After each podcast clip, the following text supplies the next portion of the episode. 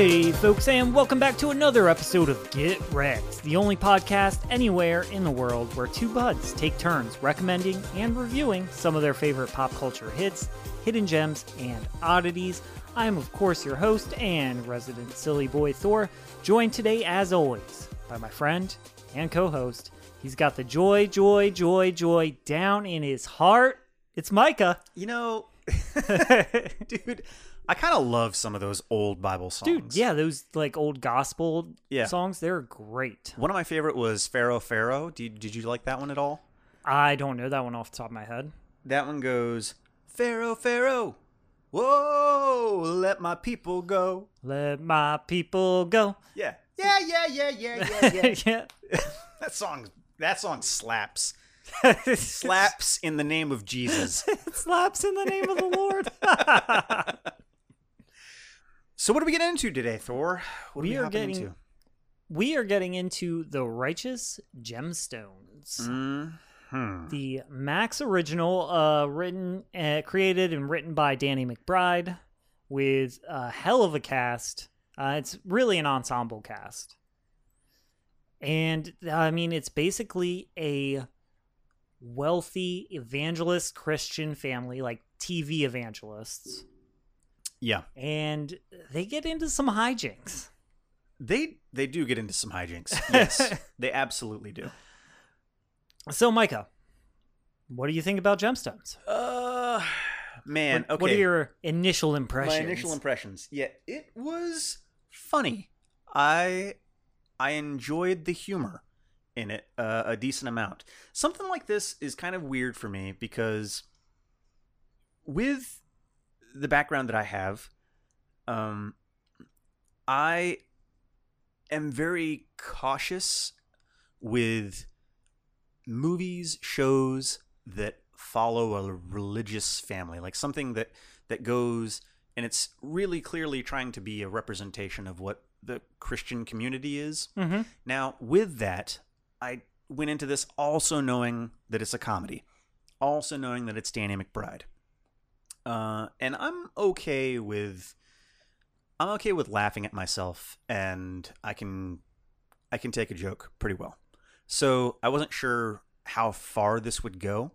If this was a show where it was about this group of preachers and they were just all awful all the time and everything sucked and it was making fun of the the faith like through the whole thing, Mhm. I don't think I would have enjoyed it. But I think that they towed a pretty nice balance between like showing kind of the ridiculousness of a lot of these megachurch pastors. Not, I mean, this is to a pretty extreme degree, yeah, for sure. but um, just showing the ridiculousness of the production, even just of the sermons, Yeah. uh, and also having a side where you say, okay, I can I can see that they're not totally just trying to bash this faith, right? Yeah. And immediately, so you immediately go right into one of the like biggest points about this show that I wanted to talk about. Okay. Is the fact I think it would have been so easy for them to go in and be like, okay, we're going to show some 700 Club mega church televangelists, and we're going to make them be the evil, dirty scumbags that everybody believes they are. That could have, that's a really easy route that Danny McBride and the other writers, they could have leaned into. Yeah. I, I mean, I think in the show would still be successful, probably. Oh, it absolutely would. But There's- it I- absolutely would. but he does take like all the characters are nuanced and it's not just this black and white like oh they're megachurch televangelists they're evil are they flawed people a hundred percent Yeah, a hundred percent they're flawed without a doubt. but they do a great job of showing that like they make mistakes and and sometimes they're not great people Yeah. but at their core they actually are trying to they have these like christian values they're trying to to hold on to Yeah. and, and trying to follow and in their own like twisted way a lot of it is more so them wrestling with their faith and with their values versus the life that they're leading and oftentimes you see like jesse essentially bargaining with himself for why he's not a bad guy. Or, yeah. or, or like it's it, I think it's a it's a nice way to go about it. It, in that it it's a fair it, it's kind of like a fair perspective and it doesn't make it about the rel- like the fact that they are uh pastors in a church right. that's obviously a big part of the plot line but the story they're telling inherently is not driven by that It's not. Yeah. I mean, it's, it's, not. a story about a family going it's a fa- story of a dysfunctional family going through a difficult circumstance yeah. So- very comical Very comically comical. difficult circumstance Yeah. um, but nonetheless, at the, at its heart, it's just a it's just a comedy about a family. Yeah, I I think um I think that they did a good job. I mean again, it's a comedy, right? So I was coming into it with that mindset. And if if something was off, it's not like I was watching this for accuracy on on how I would think that people act this uh if they're somehow involved with a church, right? Like there were times where I was watching this and I go, there's no way that a pastor would be like this. Yeah, But then but then I'd have to remind myself that these type of comedies cuz this is very early 2000s kind of I don't want to say lowbrow comedy, but it's in the same vein as uh Step Brothers or role models like that it's that, Danny McBride, Yeah, Dan, I mean it's Danny McBride and it's Danny McBride humor. So I ex- college humor. Yes, yeah. I expected him to have be a character who has some impactful, like like crazy amount of self value that is unjustified. Yeah, they that's the character he plays best. Yeah, because he's always doing that. So when things like that would happen, I would have to remind myself that's not how people are in general. Right? Like this isn't how pastors act, but that's also not how people act. This is a comedy, Micah. Like remember that. Yeah, um not that i ever found myself getting offended or something but there were times where i would naturally kind of be pulled out of the narrative a little bit because you're like you're like this is too off the wall. yeah yeah um so the biggest things for me were just the the way that the main plot line kind of went through and i think i think the the middle sister i forget what her her char- Judy. judy Dude, I fucking love Judy Gemstone. She's so funny. She's something else, man.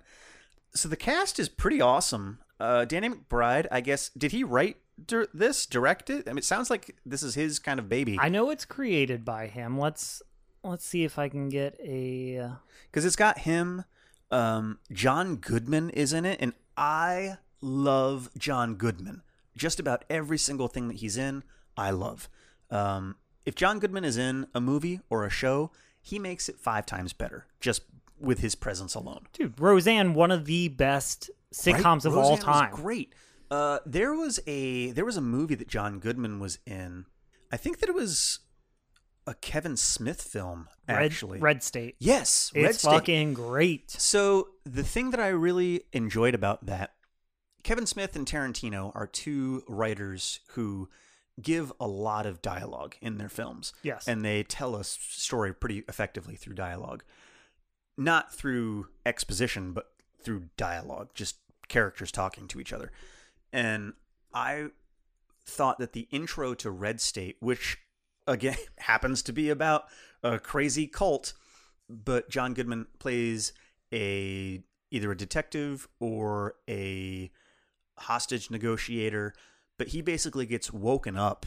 That's how the movie starts. He gets a phone call in the middle of the night type of thing and he wakes up, he's on the phone with whoever is describing and giving him the situation that he is getting dressed and getting ready to go to. I know exactly what scene you're talking about. Yeah. Okay. And through that scene, he's just you're only hearing his part of the conversation. You're not hearing the other person on the phone at all.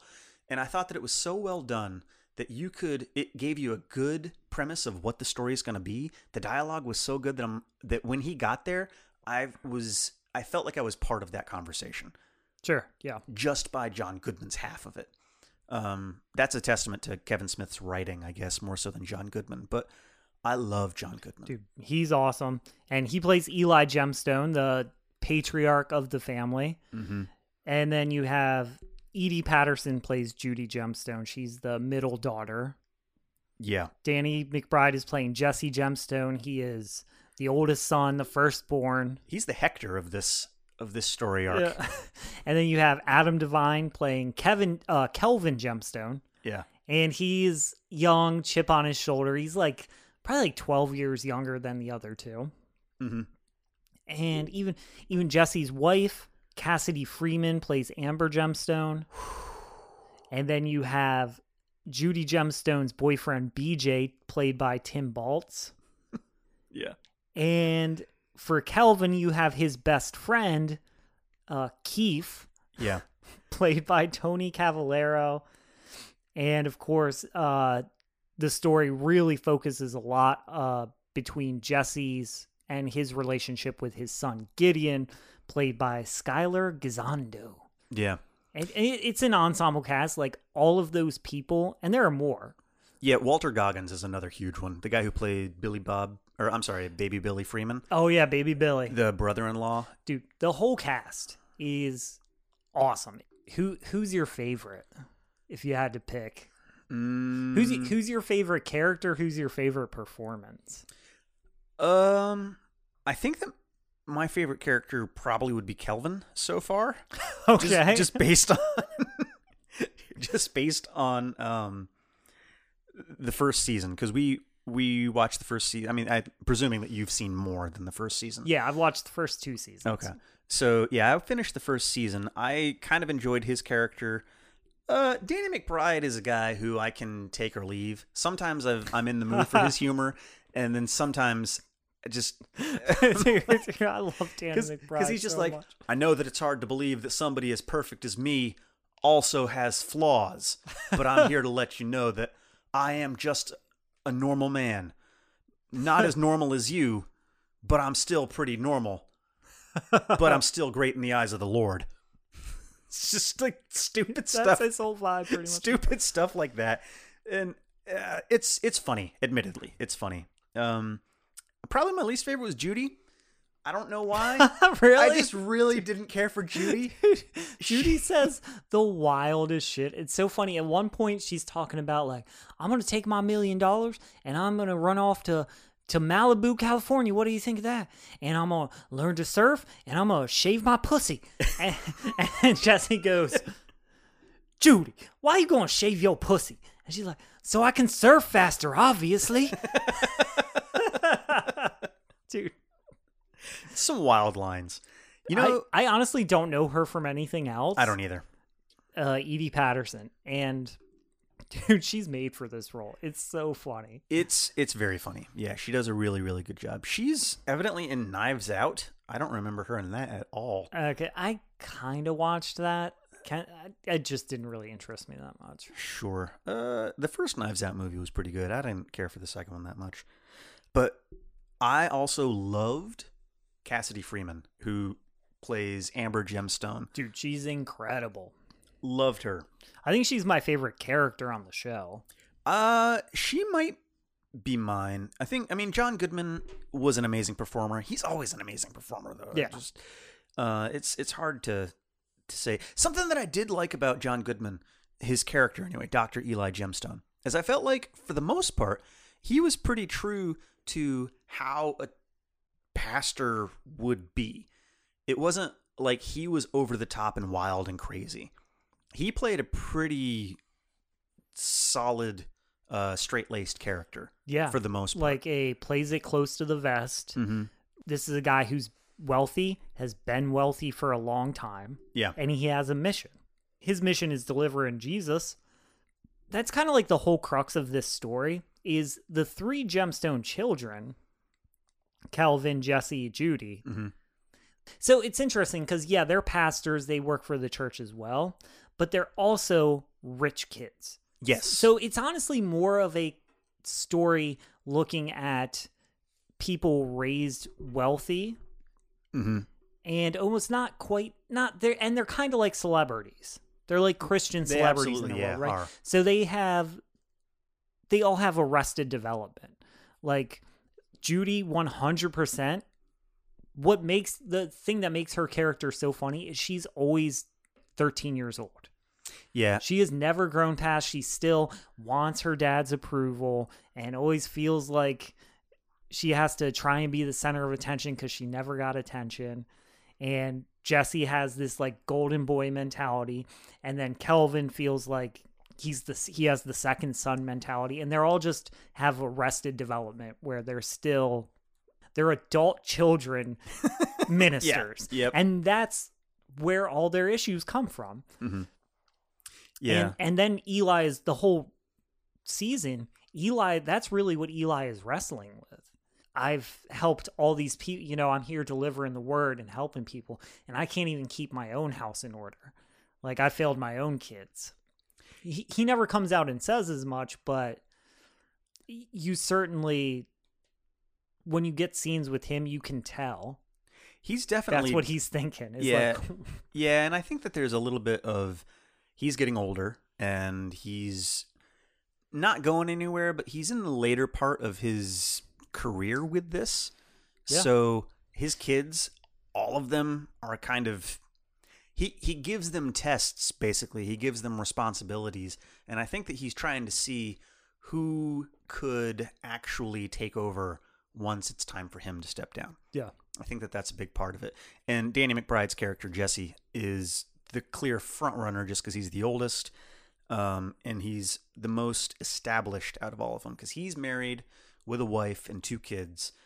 Adam, I'm sorry, not Adam. Adam Devine's character Kelvin is much younger, so he's doing the youth pastor thing. And then for some reason, Eli Gemstone just disregards Judy for everything because she of them, she is the biggest child of them all. That's true. yeah. Yeah.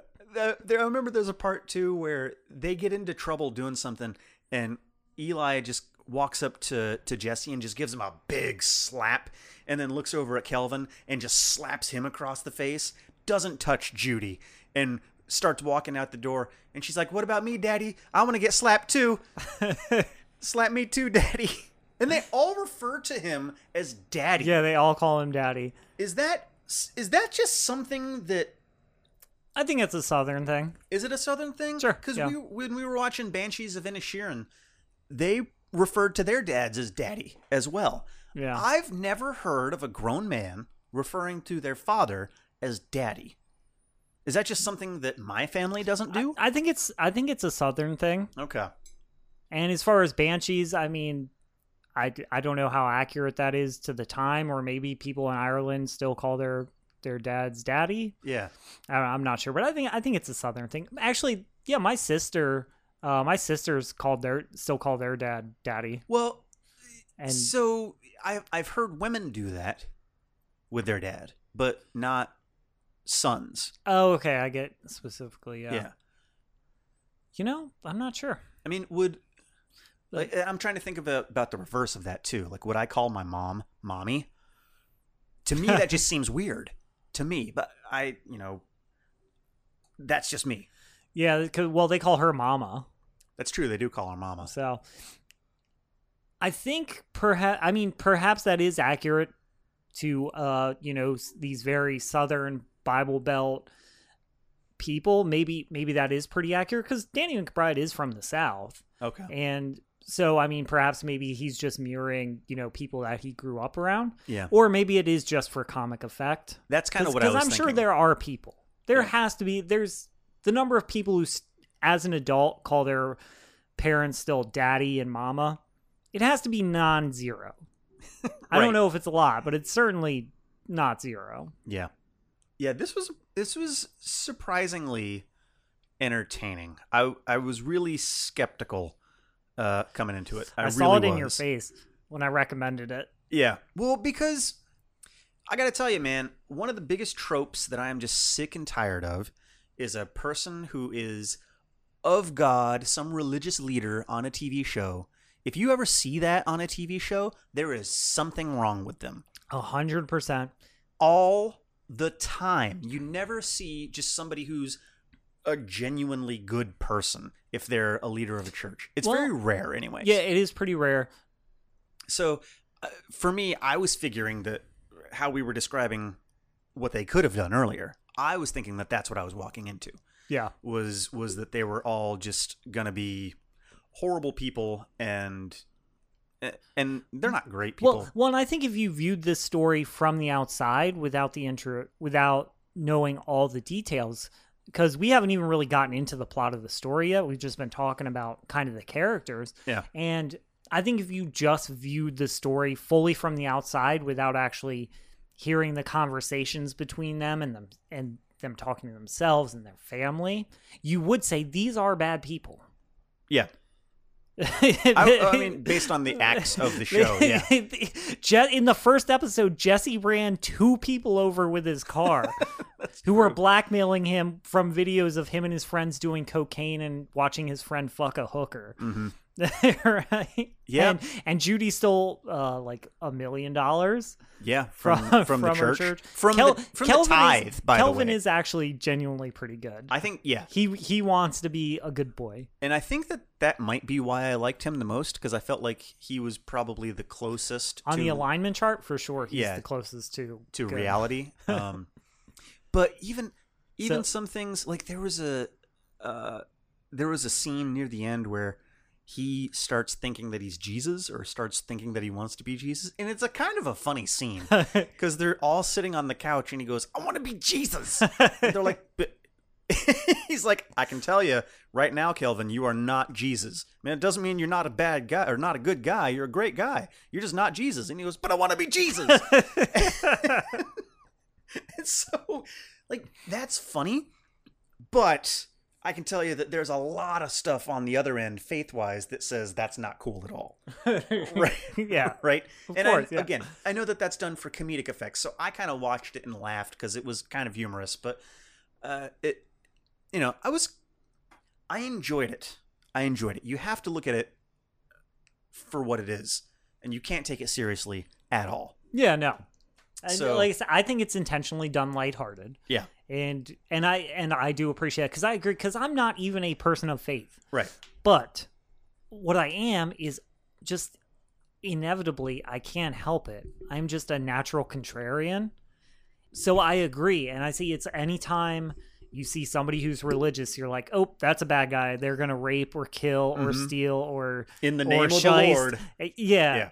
Which and not to say that those people don't exist in the world and that they're not fascinating characters because I think that's probably a big reason for why that trope is o- overused is because that is inherently a fascinating character. I think that it it comes down to that kind of dual um I don't know, so this dichotomy between what the character's supposed to be and then what they actually are. Because if you just have a bad guy who's just a bad guy, then they're just a bad guy, Exactly. right? But if you have somebody who's supposed to be representing the best in humanity and he's actually a bad guy, Yeah, he's actually the worst of humanity. yeah, Yeah. there's And- some intrigue there. Yeah, it's it's intriguing, it's fascinating, but once again, the contrarian in me is like just st- just do something. You know what would be really a real make me double take is if maybe for once you did something different, Hollywood. Like I don't care. I don't have a horse in the race. Yeah. but. But it's like I'm, t- you know, it'd be nice to see something that's not the same thing always. Yeah. So Yeah, I get that. that's one of the big things I like about this show is that it's they could take the easy route.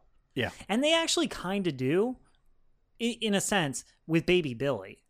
Oh yeah, yeah, Be- yeah. Whereas cuz the rest of the gemstones I would say are probably neutral on the alignment scale. I think that the I think that for the most part they are well-intentioned idiots. Yeah. Whereas Baby Billy definitely falls closer to the evil scale. Yeah. He's genuinely a bad guy. I would agree. Preaching is his job.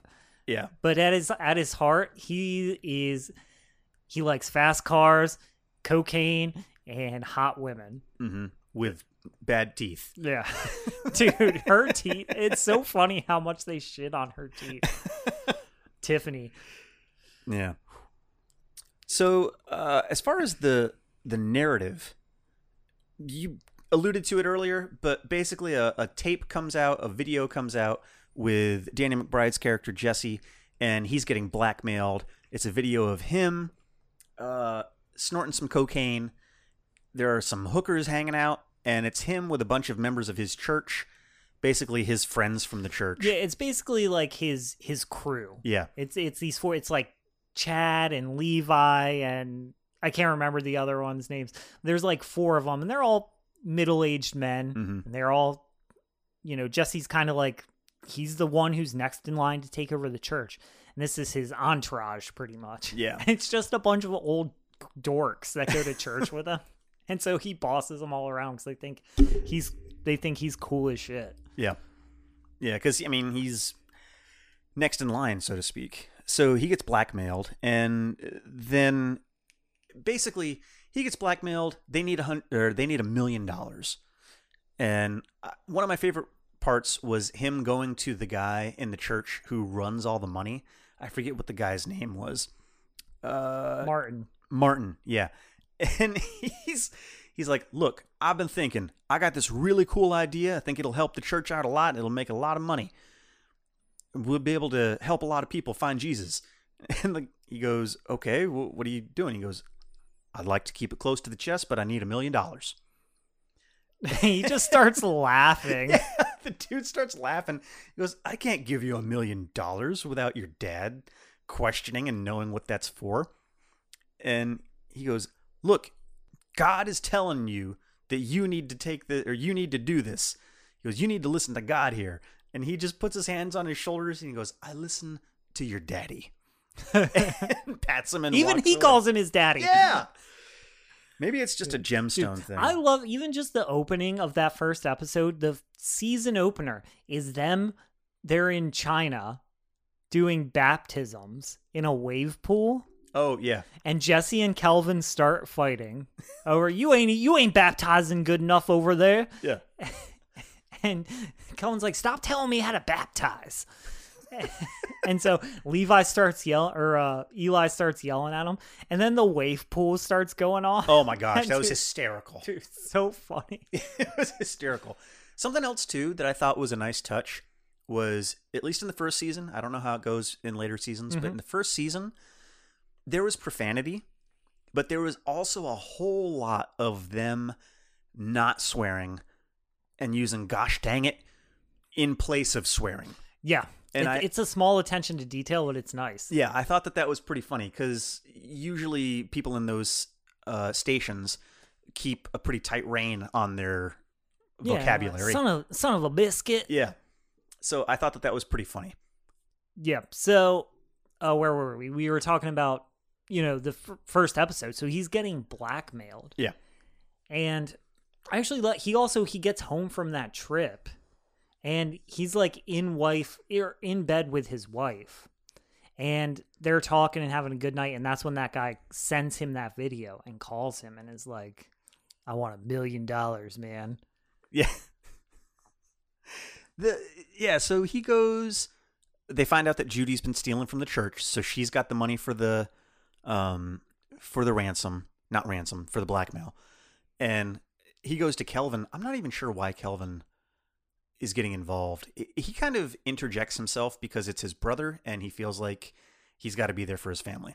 That's Yeah. that's basic. And, and a lot of this is the three of them are sticking together because they're family, even though they bicker all the time yeah, with each other but it's really comedic bickering.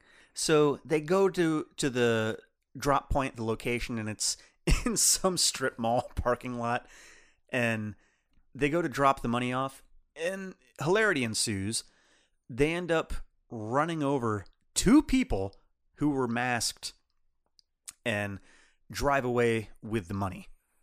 Yeah, because they basically he gets out of the car and the guy's like he drops the money and the car's parked and the guy's like bring it here and he's like hell no.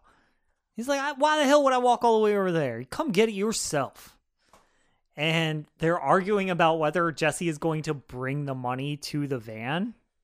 And eventually the guy gets out and comes up to him and I forget what Jesse had. Jesse had brought something and he like ends up hitting the guy. Oh yeah, what does he? He hits him with.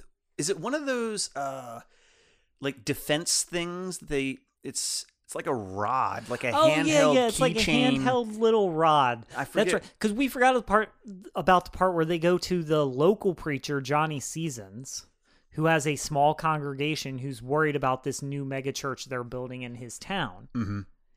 And so they go because they think Johnny Seasons is blackmailing him. Oh, that's right. Yeah.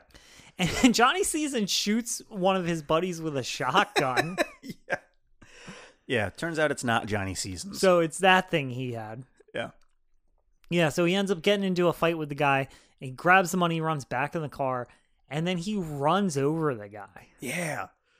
And they're like, "What, Jesse? What'd you do? What'd you do?" And then the other person gets out of the van and runs up to see if he's okay. And Jesse starts backing up and chasing this other person in reverse and runs the other person over too. Yeah. That was pretty wild. Uh, and then that's how the episode ends. So it it turns out that the son of Jesse, the eldest son of Jesse, is the one who is doing the blackmailing, or at least he's part of the blackmail.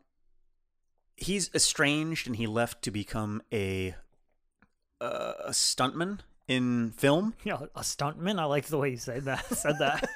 a stuntman uh, in film, and he hasn't been home for a long time. He basically left the family. He's totally disconnected, and he's in with some other stuntmen who I guess they just are not great people, and he's got this avenue to get millions of dollars. Yeah, because Jesse basically blew. They went out on some kind of like prayer convention, and Jesse and his buddies blew off Gideon, his oldest son, Mm-hmm.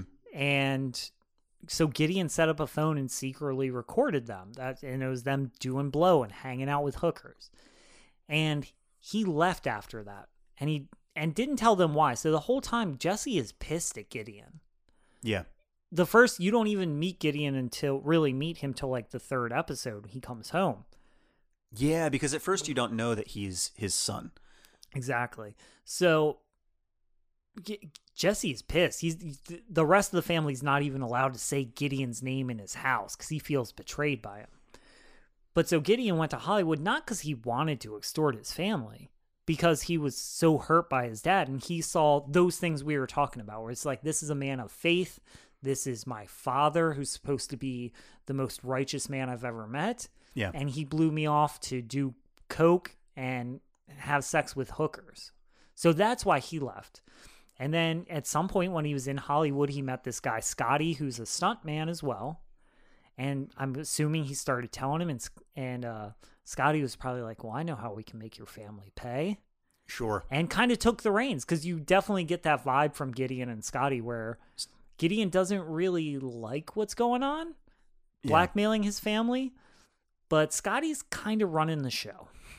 Yeah. Yeah, I would say so. And it definitely seems like Scotty is he's older and I I don't know, it's an interesting dynamic between the two of them.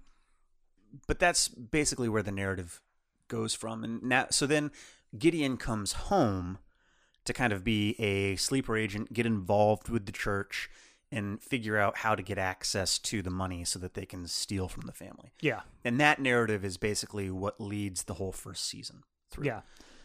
And actually, it's kind of hilarious when Gideon comes. How did you feel about that reveal? Because it's the end of episode two. Because episode two is like you're following these people who are trying to rob Jesse Mhm. or or blackmail him essentially, and you're meeting the characters because they're in the hospital because they got ran over by a car.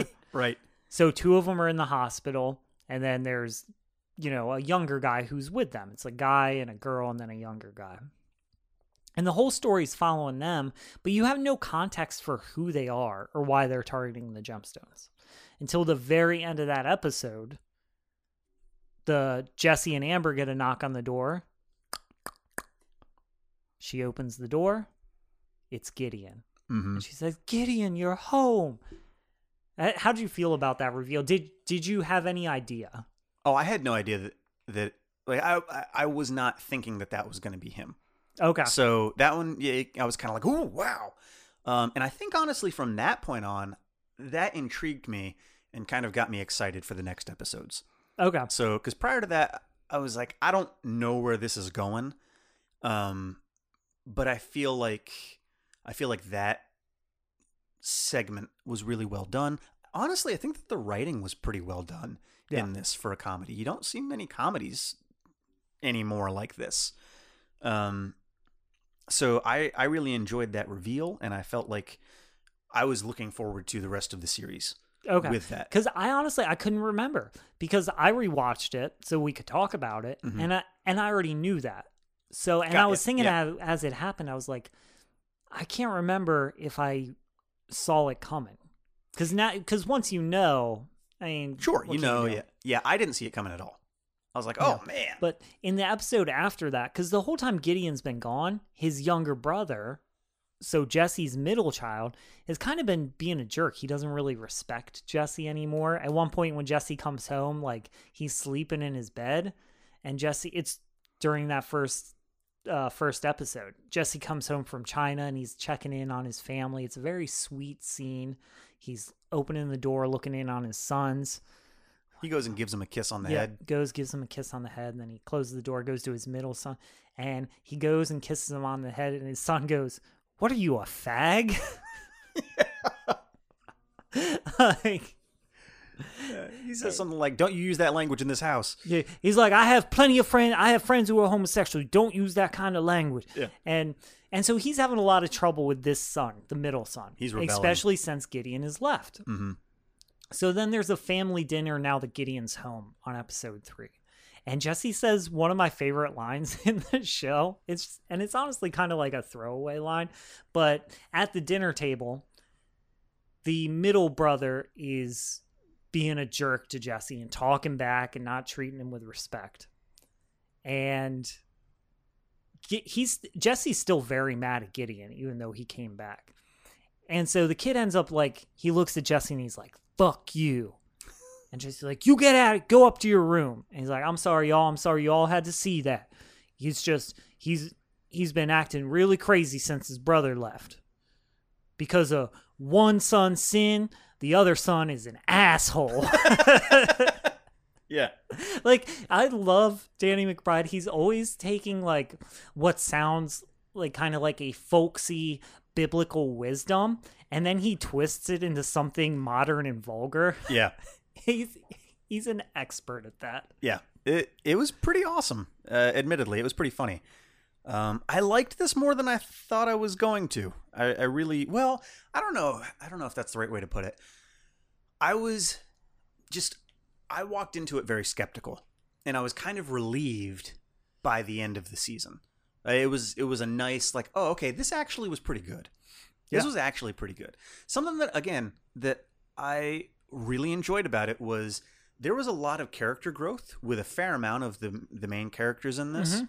and I felt like it ended on a good note for all of the main characters as far as they ended up doing the better thing or or doing something to make things right like they they took responsibility for the actions that happened in the season and tried to take ownership and progress and better themselves for it Yeah. and i felt like that was very very cool because it put all of the characters in kind of a positive light except for baby billy but the main characters jesse you know with with everything that happens he ends up uh getting kicked out of the house and Yeah. like, like Yeah, I because don't know. I just felt like it was tough to kind of talk about a whole season, but we'll kind Yeah. of speed through it. What happens is the blackmail Gideon comes home, and eventually it, just never works out. Scotty ends up telling, or Gideon ends up telling his friend Scotty, like, "Look, it's not gonna work. We're I don't want to do this anymore. It's not gonna happen."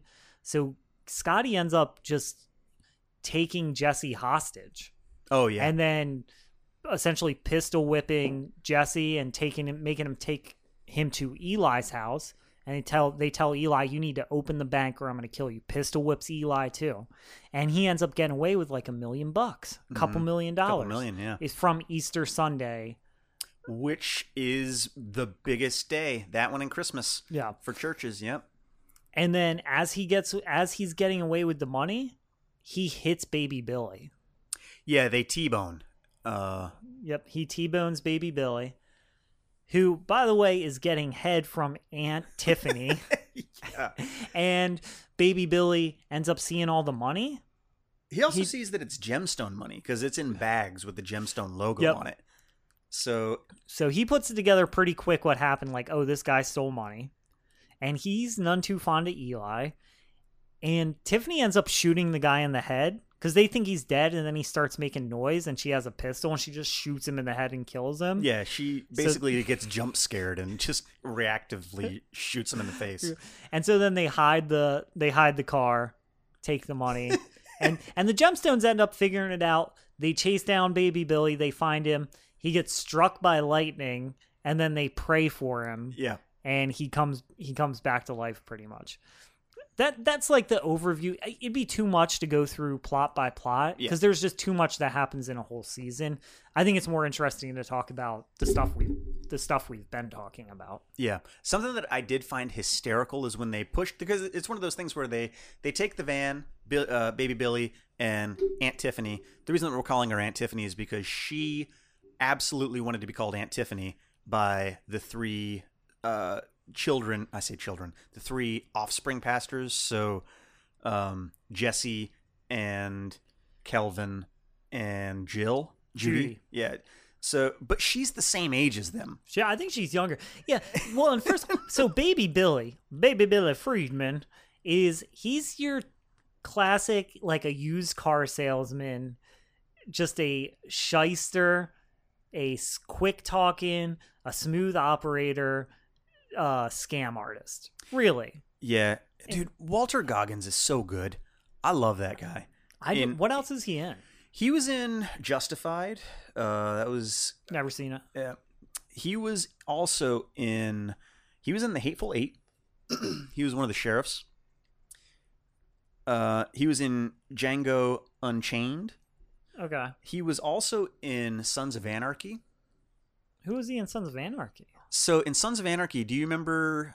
Uh, I think his name was Tig. Yes. Was the character? Yeah, the guy who liked uh he was he was into uh transgender girls. Yeah, Uh-huh. the transgender girl. That's that's who he was. Wait, what? Yeah. Dude, that's pretty cool. yeah. Yeah, that's who he was. That that's one of my favorite arcs in that show. Yeah. Um but but I I really enjoy him as an actor. Yeah, He's he's really really He good. is so he plays such a great role. And so Eli's wife was Amy Lee Jumps Amy Lee Freeman. She married, became Amy Lee Gemstone, and her and Baby Billy used to be a singing group. Yeah, as kids. As kids, yeah. And so he feels like Eli took her away from him.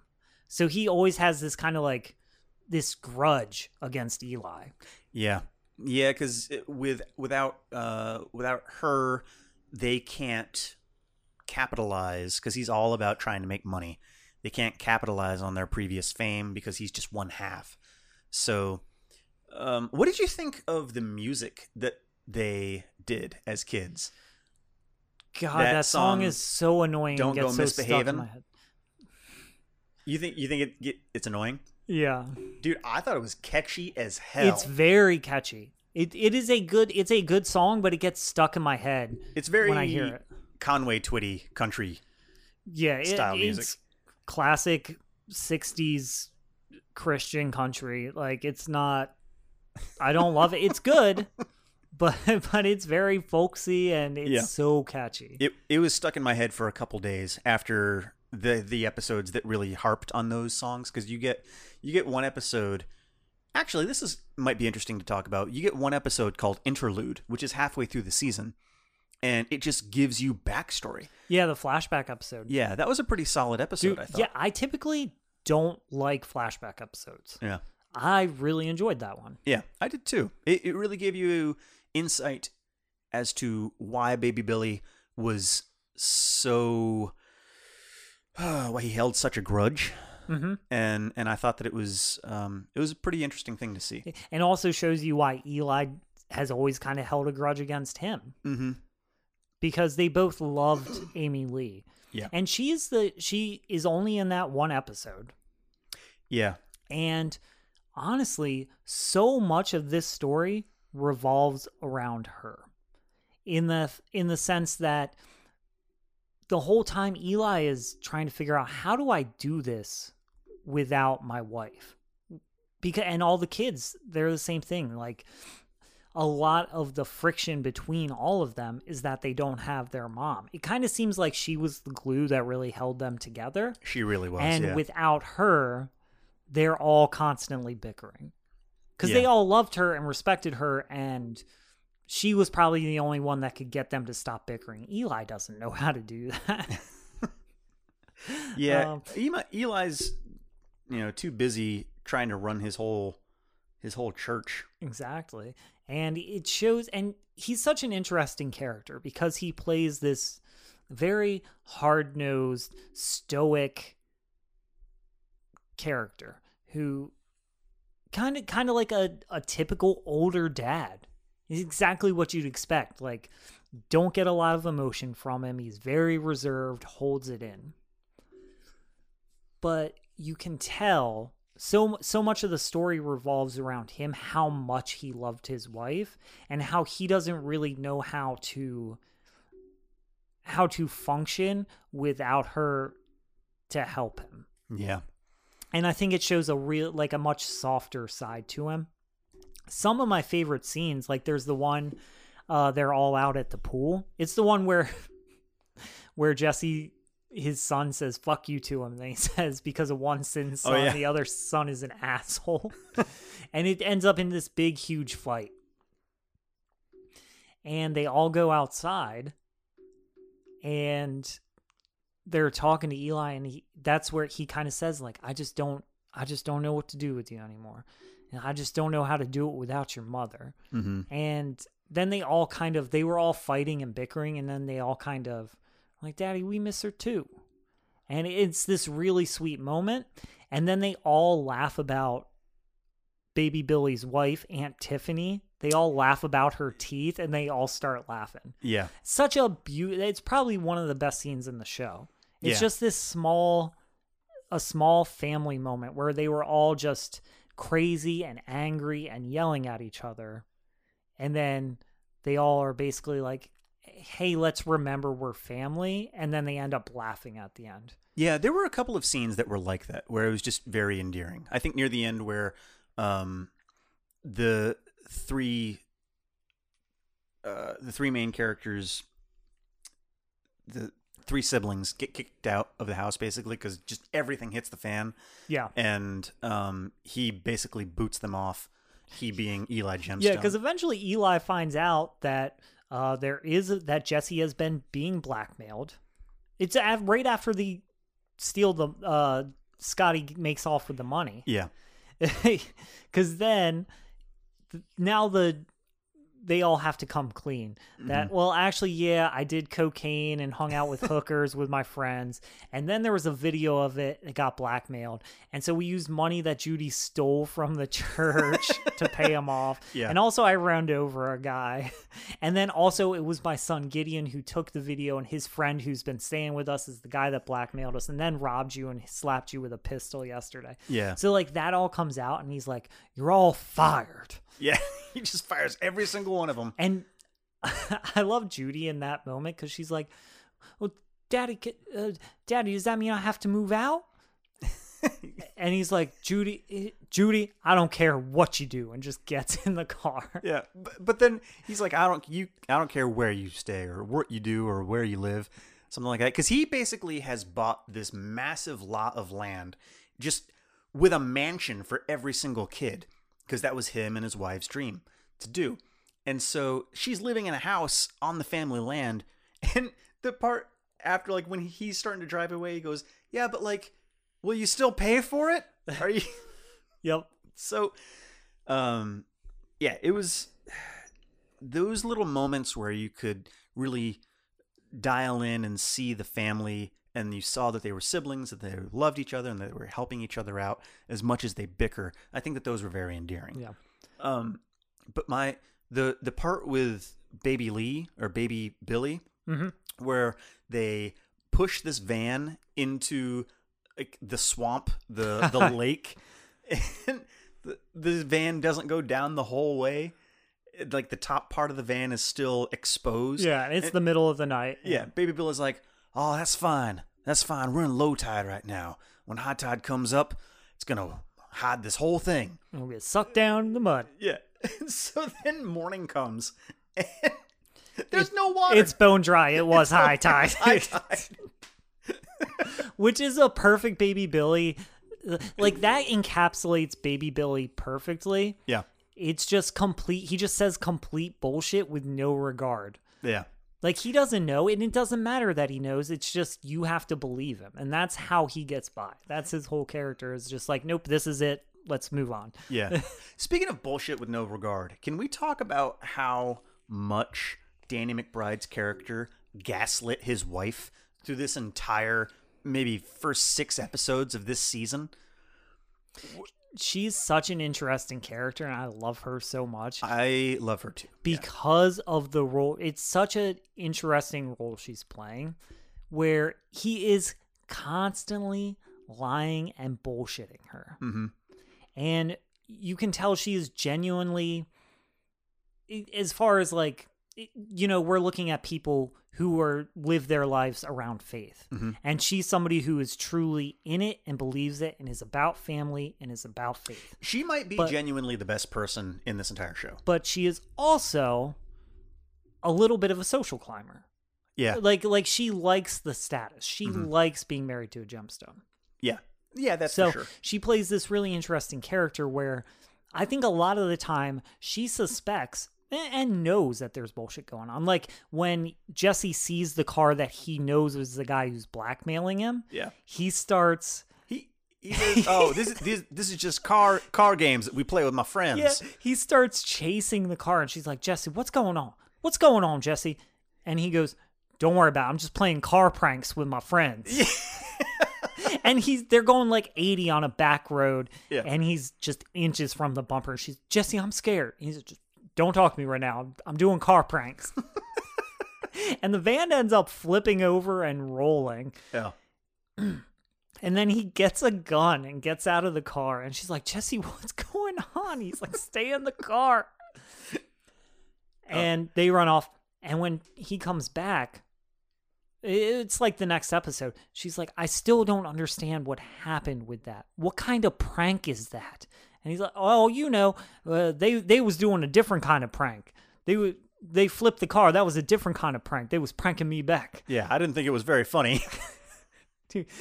So there's this whole time where she can tell that he's bullshitting her, hmm but she knows that she needs to play the role of a good Christian wife.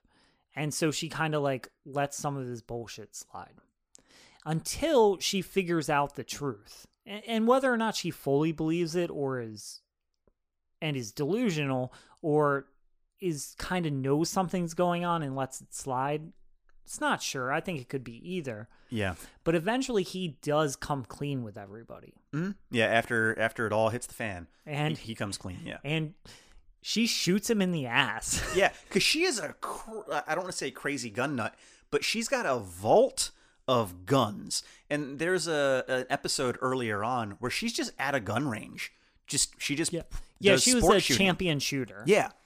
She, Yes. she was in, in the Olympics, I believe, Oh, okay. for shooting. Yeah. So so when everything hits the fan, she just goes, she's obviously furious, justifiably so, and she just walks to the vault, puts her thumb down, the door opens up, and he sees that she's going to get like a rifle. And he's like, oh, hell no. No, run, run.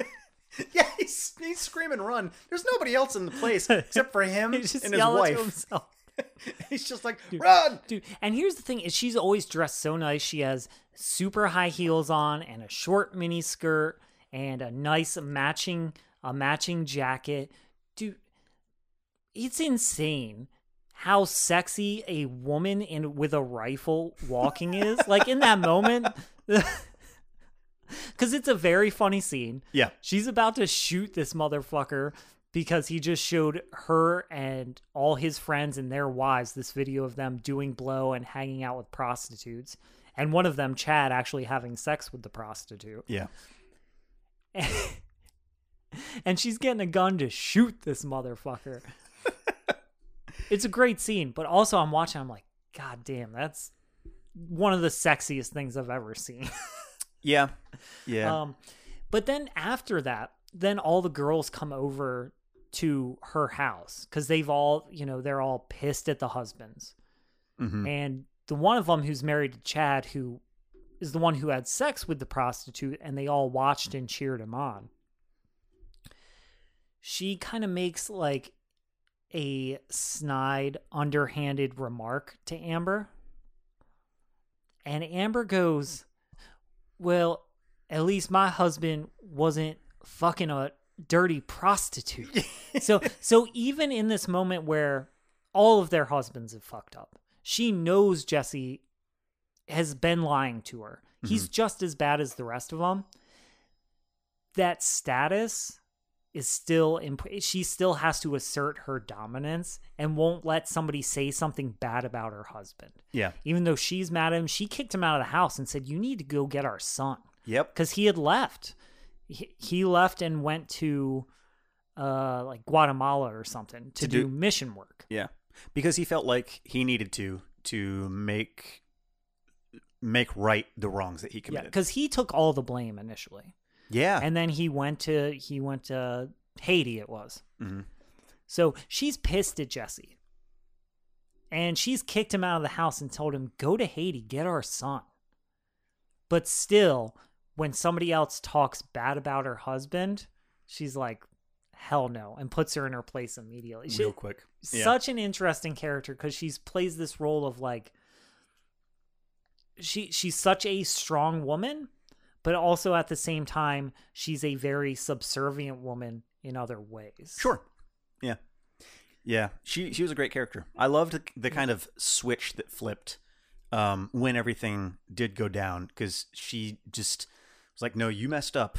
You need to make this right." yeah And again, to the credit of just about everybody in the show, they do, or at least they make an attempt. They- Yeah. You know, and that's how the season ends: is them making that attempt. So I thought that it was pretty good, dude. I really did. Um, we're we're at the point where we probably move on, get into ratings, and uh, continue the conversation. okay sure But um, yeah. So what what category are you gonna give me here? What are we All right. rating? so on a scale of 1 to 10 bullets in the ass Oh, Okay. Um, I'm gonna give I'm gonna give this an eight. I think. okay Yeah. will you did i get you hooked will you be watching the next the following seasons because uh there's a second season and the third season is currently coming out Oh, okay. Uh, you probably yeah. I'm probably gonna check out the next season. cool Yeah. If it's anything like the first season was, I liked it more than I was expecting to. i really i think the second season holds up just as well Oh yeah. Uh it gets a lot more into eli's backstory Oh okay. yeah so you you end up getting a lot more into eli's backstory and where he came from and Okay. it's pretty it's pretty interesting i, I don't want to say much but it's Okay. Eli's a hard man. So, Okay. Yeah, he he doesn't come from money. He didn't start out as a wealthy preacher. Gotcha. You know? Okay, well, cool. Um, well, I'm gonna give this. Yeah, I said eight, right? Yep. Yep, eight. Eight Uh, out of ten bullets in the ass. You heard it here, folks. right here on Get Wrecked. What did you guys think of the Righteous Gemstones? Am I late to the party on this? Is this something that a lot of people have watched? Because I haven't heard. I didn't even know about it. But when you told me about it, I was completely oblivious. It's one I honestly I haven't heard a ton of people talking about it, but I don't I don't know a ton of people. So, Uh, that's that's a good quote. Um, so I want to hear from everybody in the Bible Belt. That's who I want to hear from uh, with this episode. I want to see what you guys think of it. Really, anybody. I mean, you don't have to be from the Bible Belt. We've got some people in London who listen too. I'd love to hear from you guys in London, um, or gals, whoever. I don't, I don't judge. But get a hold of us. Send us an email. Uh, find us on Instagram. Thor, what's the what's our email again? it's getwreckedpod at gmail.com. G I T R E C D P O D at gmail.com. There you go. Um, so for next week, I think we're gonna take it into some some music. I want you guys. I want you guys to listen to some music. Um, fun fact. I'm gonna give you this. Did you know? You probably know now. Well, maybe you know. I don't know. Did you know that Tracy Chapman was a woman? Yes. I had no idea.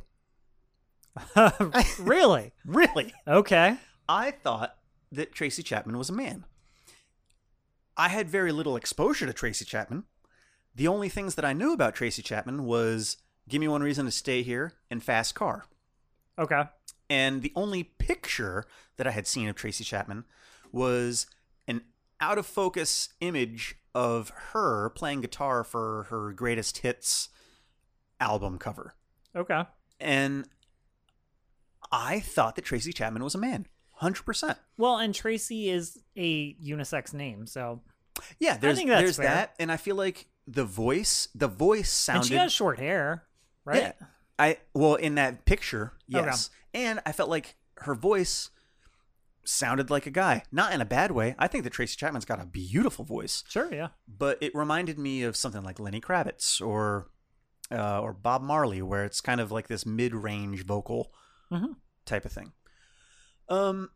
So anyway, there's a country song that is a cover of Fast Car that is coming out, and I saw this article that said that the, I think it, the cover is done by a guy named Luke Combs. I don't really listen to country music. I think that that's his name, and I guess that that song, his version, surpassed Tracy Chapman's version.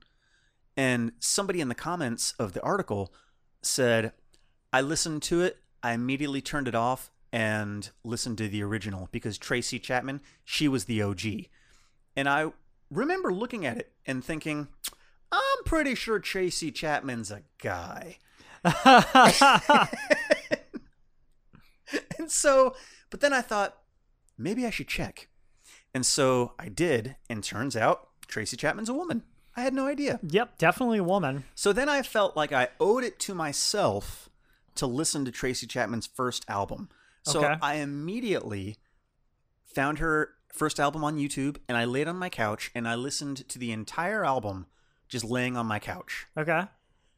And I think that you should listen to the entire first album of Tracy Okay. Chapman. So I was I was curious. I was like, I'm not sure where this story is going. Okay. That's where we're headed. Thor. Okay. So Tracy Chapman's first album. Yeah, it was done, I think, in 1988 or 1989, somewhere around there. It's an older album.